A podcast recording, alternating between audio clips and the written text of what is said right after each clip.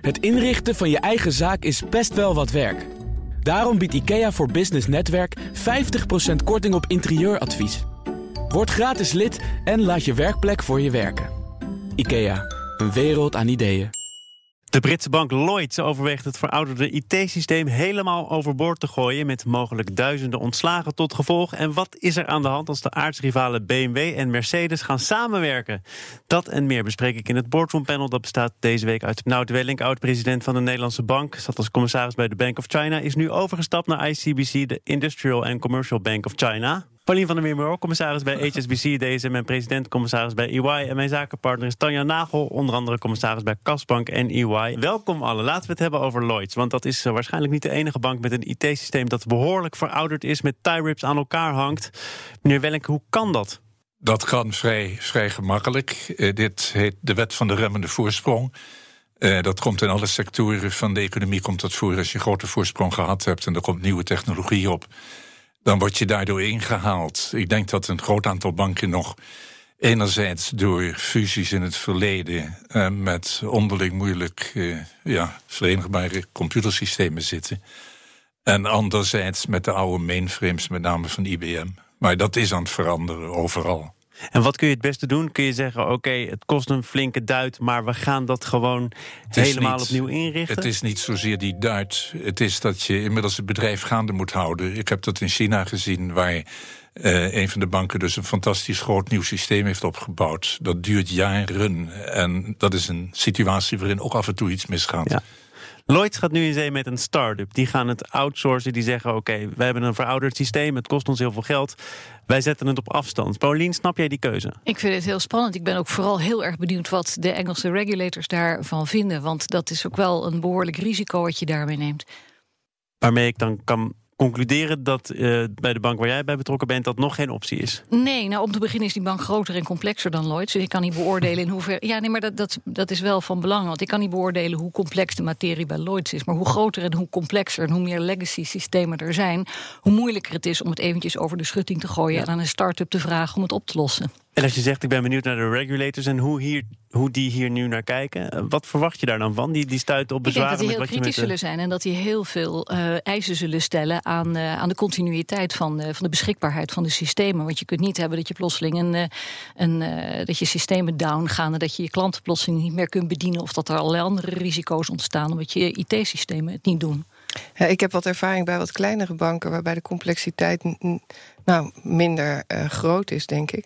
Maar zelfs daar is het een enorm proces waarbij je met name moet zorgen dat je zelf alles, uh, alle data in een, in een goed model hebt zitten, zodat je aan jouw kant nog van alles kan doen. En dat klikt op iets wat, wat buiten staat. Uh, en vervolgens moet je zorgen dat je mensen heel goed weten hoe ze met dat systeem van buiten moeten werken. Dat is echt een enorme change. Dus ik vind het ook nogal een uitdaging. Maar ik heb wel begrepen dat ze inmiddels de F C A hebben gevraagd om vijfhonderdduizend klanten ja. op het nieuwe systeem te zetten.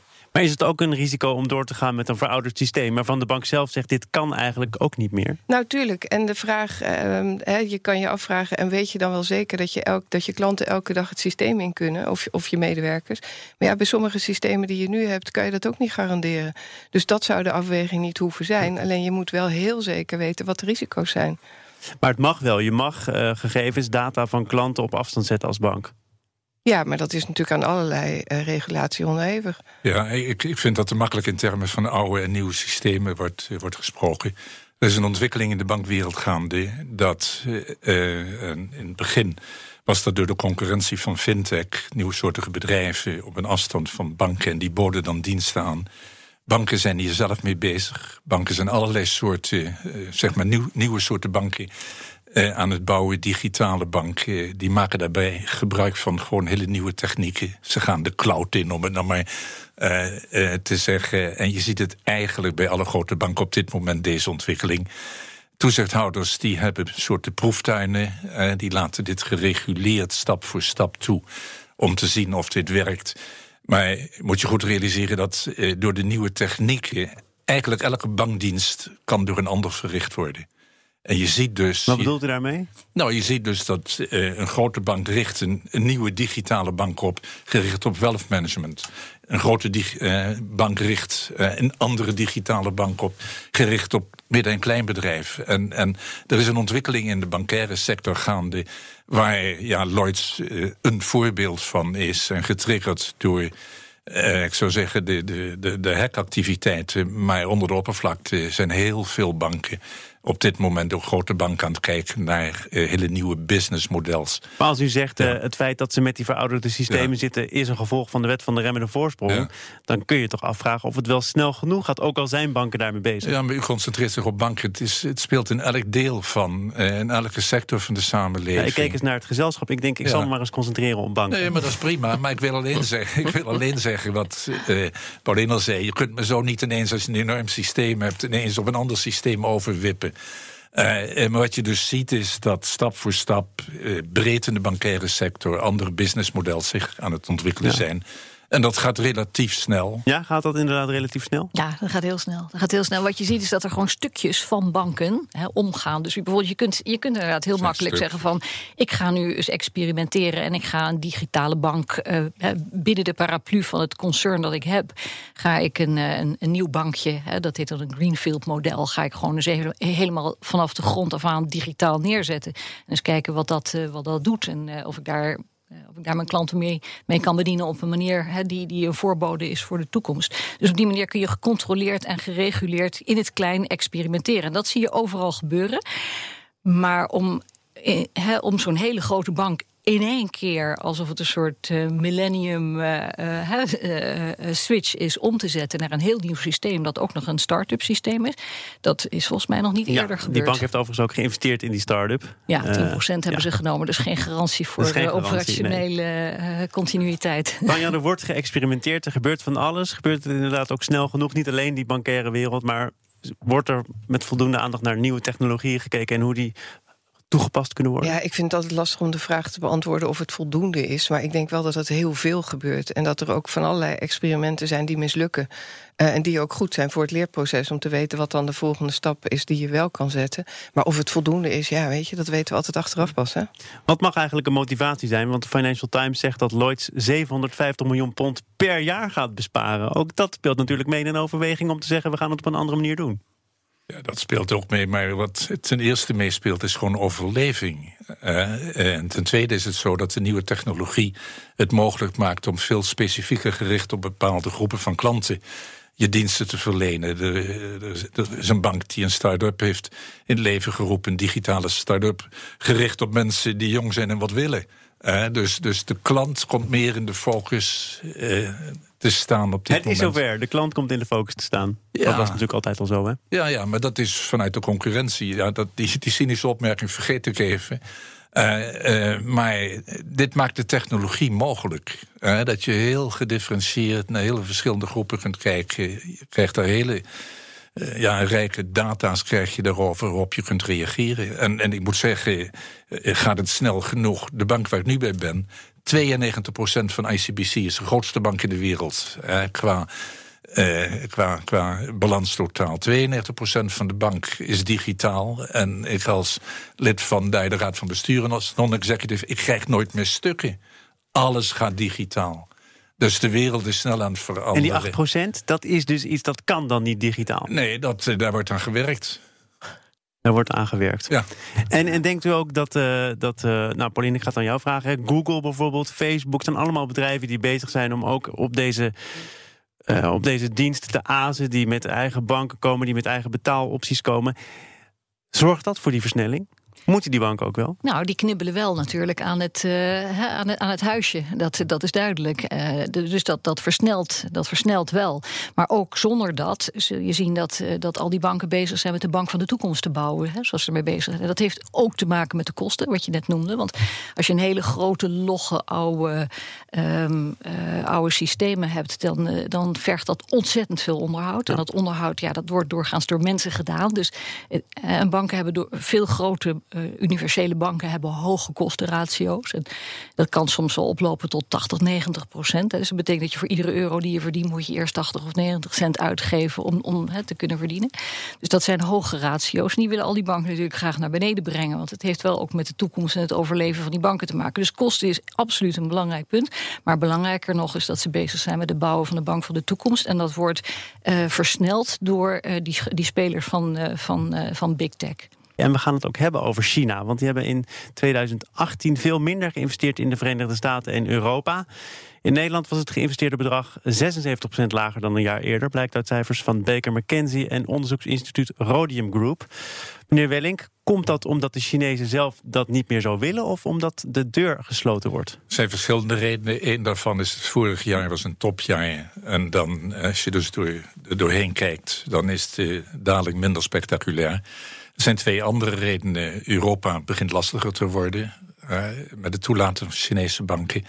Uh, maar aan de Chinese kant begint men ook selectiever te worden. Er zijn richtlijnen uitgevaardigd dat je, laat ik het simpel zeggen, niet meer in pretparken mag investeren uh, in, uh, in het buitenland. Het moeten investeringen zijn, dat loopt via allerlei kanalen, wordt het getoetst in China. Het moeten investeringen zijn die in de, uh, zeg maar de strategische aanpak van China passen. Want in tweeduizend zestien heeft volgens mij Beijing zelf ook gezegd, er gaat nu wel heel veel kapitaal naar het buitenland. We gaan dat een beetje indammen. En daarvan is dit ja, een gevolg. Daarvan is dit een gevolg. Uh, er speelt nog een reden. Het gaat gewoon wat minder in de wereld. Uh, en ik, ik, ik weet van hele concrete beslissingen in Europa die van de Chinese kant zijn uh, afgeblazen. Gewoon omdat men dacht dat dat gaat met dat land niet goed. En wat denkt u over de situatie in dat land? Uh, ik denk dat het minder goed gaat dan het zou moeten gaan. Laat ik beleefd blijven. Waarom? Nou, omdat ik gewoon beleefd, ik wil niet zeggen geboren ben, maar opgevoed. Ja, en nou wordt er ook vanuit Europa wel gezegd, we moeten wat strenger gaan screenen. Daar wordt Europees ook over nagedacht. Het ene land zit daar wat steviger in dan het andere land. Uh, waar, waar zou wat jullie betreft de grens liggen van wat nou van strategisch belang is voor Europese landen en dus ook wat minder geschikt voor bijvoorbeeld een Chinese overname? Paulien? Um, ja, het aardige van met Nout Wellink in een panel zitten is dat je dan daarna meteen uh, dat je het, het hele antwoord eigenlijk al gehoord hebt. Dus dat je daar alleen nog maar op kunt aanvullen. Ja, wat ik zou zeggen is, uh, alles wat te maken heeft met vitale infrastructuur is wel iets waar je een streep zou, zou willen zetten voor. En dan gaat het me niet zozeer om, om China. Dan gaat het me meer sowieso om de vraag van, je even na wil denken voordat je daar buitenlandse overnames wil, wil toelaten. Um, ik denk dat er misschien wel een extra uh, test nog, nog voor uh, Chinese overnames zou, zou moeten gelden. En dat heeft ook te maken met intellectuele eigendom.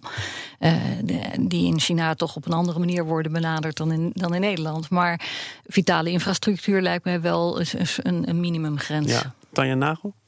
Ja, ik, ik denk in algemene zin, en misschien dan ook wel specifiek voor China, um, dat het goed zou zijn als we als onze overheid dat daar ook gewoon wat meer beleid op zou maken, dat het in algemene zin ook wat meer bekend is. Het is ook wel ingewikkeld, hè? Want uh, niet zo gek lang geleden was hier volgens mij de topman van Alibaba nog en werd hij onthaald door uh, Rutte. Uh, of de premier van China was hier ook om ervoor te zorgen dat er een distributiecentrum van Alibaba in onze eigen grenzen geplaatst zou worden. Werd uiteindelijk België. En dan zie je toch dat er ook heel andere belangen spelen. Namelijk dat het ook van belang is dat Nederland er in China goed op komt te staan. Ja, terecht. Ja, nee, zeker. Ik, bedoel, ik, ik heb het geluk gehad, of het altijd geluk. Het was heel interessant. Ik heb in, in, in China met, uh, met de topman van Alibaba uh, mogen lunchen. En ik moet zeggen, de topman, Jack Ma. Ja, Jack Ma himself. En ik moet zeggen dat, ik bedoel, dat buitengewoon een inspirerende man. Maar hij heeft echt hele andere dingen, hele andere ideeën over, uh, uh, laten we zeggen, over de manier waarop een samenleving is geordend. Uh, en, en, en, uh, en hoe beleid wordt gevoerd en uitgevoerd dan, uh, dan wat wij in Nederland hebben. Dus hij vindt ons met z'n allen wel heel erg bureaucratisch en weinig ondernemend. En hij vindt dat je als ondernemer vooral uh, de rol hebt om problemen te, te, op te lossen. En dat je vooral je niet al te veel moet uh, laten, uh, la, gelegen laten leggen aan, uh, aan allerlei regeltjes. Maar als je zo naar dat, Europa uh, kijkt, dan is het niet aantrekkelijk voor Alibaba dus, om iets te doen in Europa. Nee, maar eerlijk gezegd, ik vind dat wij, nou, dan weet ik niet of het niet interessant is voor, het, uh, voor Alibaba. Ik denk dat, dat het voor Alibaba wel degelijk aantrekkelijk is. Ik denk alleen dat Alibaba wel heel snel tegen de regels in Europa aanloopt en dat Jack Ma daar zo zijn ideeën over heeft wat je, en wat je daarvan zou moeten vinden. Nou, Wellink, in hoeverre ik, moet je nou als Europa uh, welkom zijn te, of niet? Ik vind dat we te makkelijk praten over we moeten ze niet toelaten op het gebied van strategische investeringen of we moeten ze niet Uh, vanwege hun patent, met, uh, met alle respect, maar vanwege hun patentbeleid. Als je kijkt naar, uh, even los van dat we natuurlijk de Amerikanen wel toestaan om allerlei uh, strategische dingen in ons land te doen, en dan merk, merken dat mevrouw Merkel wordt afgeluisterd enzovoort. Maar als ik dat allemaal vergeet, dan, dan moet je eerst wel heel goed definiëren wat strategische infrastructuur is en waar de kwetsbaarheden in strategische infrastructuur zitten. Er wordt nu gesproken bijvoorbeeld over het vijf G-netwerk. Uh, uh, en dat wordt dan tot strategische uh, infrastructuur gerekend, omdat er dingen in verborgen kunnen zitten uh, die, uh, die ons niet zinnen. Wij zijn slim genoeg om die dingen te ontdekken, zou ik zeggen. En als je er dieper over nadenkt, zul je zien, het gaat meestal om kolossale commerciële belangen. Uh, uh, de Chinezen, datzelfde geldt voor de treinen waar ruzies over zijn, over of er nu een fusie moet komen in Europa. Uh, de Chinezen zijn een voorsprong aan het opbouwen op een aantal gebieden. Uh, uh, en, uh, wij verbergen ons achter strategische belangen. Dit is wat Trump gedaan heeft met de handelsoorlog. Dat heeft ineens een strategisch etiket opgeplakt, terwijl dat uh, vrij groot onzin is. Maar u stelt dus geen ja. enkele strategische grens? Nee, dat zeg ik niet. Ik zeg, we moeten beter nadenken over wat precies strategisch is.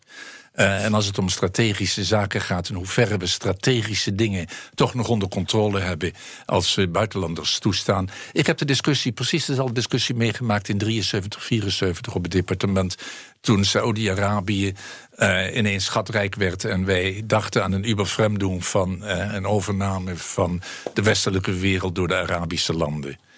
Uh, precies, precies dezelfde discussie. En ik... Uh, Ik moet eerlijk zeggen, ik, ik vind dit wat, wat overtroffen. Wat betreft het patentbeleid is het zo. Als je kijkt wat er gebeurd is in de afgelopen jaren in China. China heeft inmiddels hetzelfde researchbudget als de Verenigde Staten. In de Verenigde Staten is het enorm teruggelopen. China heeft een belang eh, bij het beschermen van patenten. China vraagt meer patenten aan op dit moment dan welk ander land ook. China is patentenrechtbank aan het oprichten in het land zelf. zeventig, tachtig procent van de zaken die aan hangen gemaakt worden door buitenlanders worden gewonnen door buitenlanders. China heeft de boetes op. Eh, er gebeurt van alles. Ik, ik zeg niet dat, dat het heiligen zijn die daar zitten. Ik zeg niet dat we niet moeten oppassen. Ik zeg alleen, we moeten wat genuanceerder naar de, naar de wereld kijken dan we aan het doen zijn. Tanja, een paar maanden geleden was uh, Annette Nijs te gast in dit programma, China-deskundige. En die zei, je kunt maar beter op een goede manier met de Chinezen om de tafel ja. zitten, want dit wordt nou eenmaal de grootste economie ter wereld. En dan kun je maar beter zorgen dat je dat in goede harmonie met elkaar eens wordt over bepaalde belangrijke zaken. Heeft ze daar gelijk in? Of zeg je nee, we moeten ook gewoon staan voor, voor onze eigen grenzen, voor onze eigen, als ik dat nog zo mag uitdrukken, strategische belangen? Nou, ik denk dat ze zeker een punt heeft. En ik denk dat wat Nout zegt, ook voor, je kan natuurlijk de wereld niet sluiten voor China. Dat slaat natuurlijk nergens op en dat moet je ook denk ik helemaal niet willen. Maar wat volgens mij wel van belang is, is dat we helder hebben wat je dan met elkaar samen wilt en kunt doen. En wat niet? Nee, ik las een artikel vorige week nog dat een Chinese bedrijf de helft van de Europese afvalverwerking, en dan gaat het over nucleair afval, in handen heeft. Toen dacht ik, nou, dat is een interessant gegeven. Is dat nou iets waarvan je dan zou moeten denken, ja, daar voel ik me niet prettig bij? Of is dat zoals het gaat, Paulien? Nou, daar ben ik, uh, heb ik, heb ik op zich niet zo'n verschrikkelijke zorg bij. Ik bedoel, dat, dat is helemaal niet zo'n fijn klusje. Het is niet zo van uh, dat wij in Europa klaarstaan om dat anders al even zelf te doen.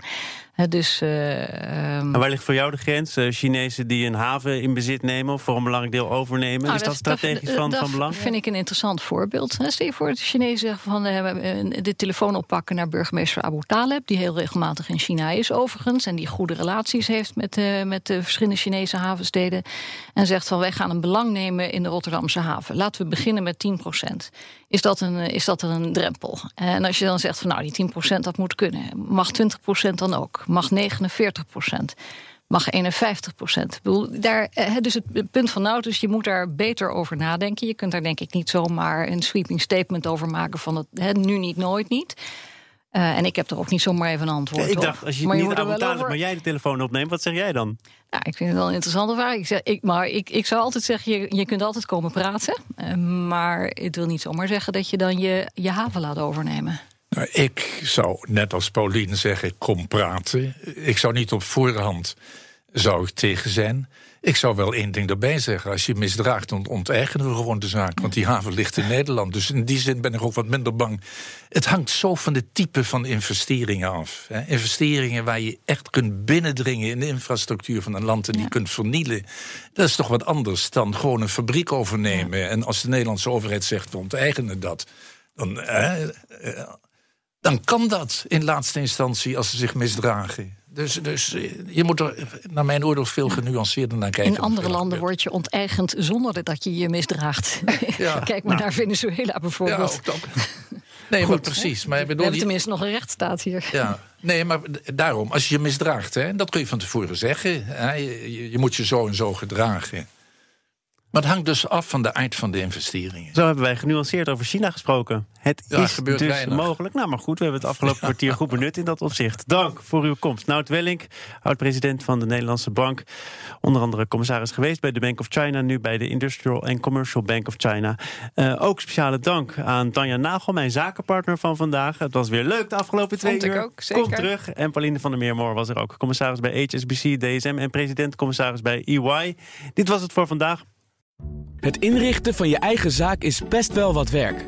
Daarom biedt IKEA voor Business Netwerk vijftig procent korting op interieuradvies. Word gratis lid en laat je werkplek voor je werken. IKEA, een wereld aan ideeën.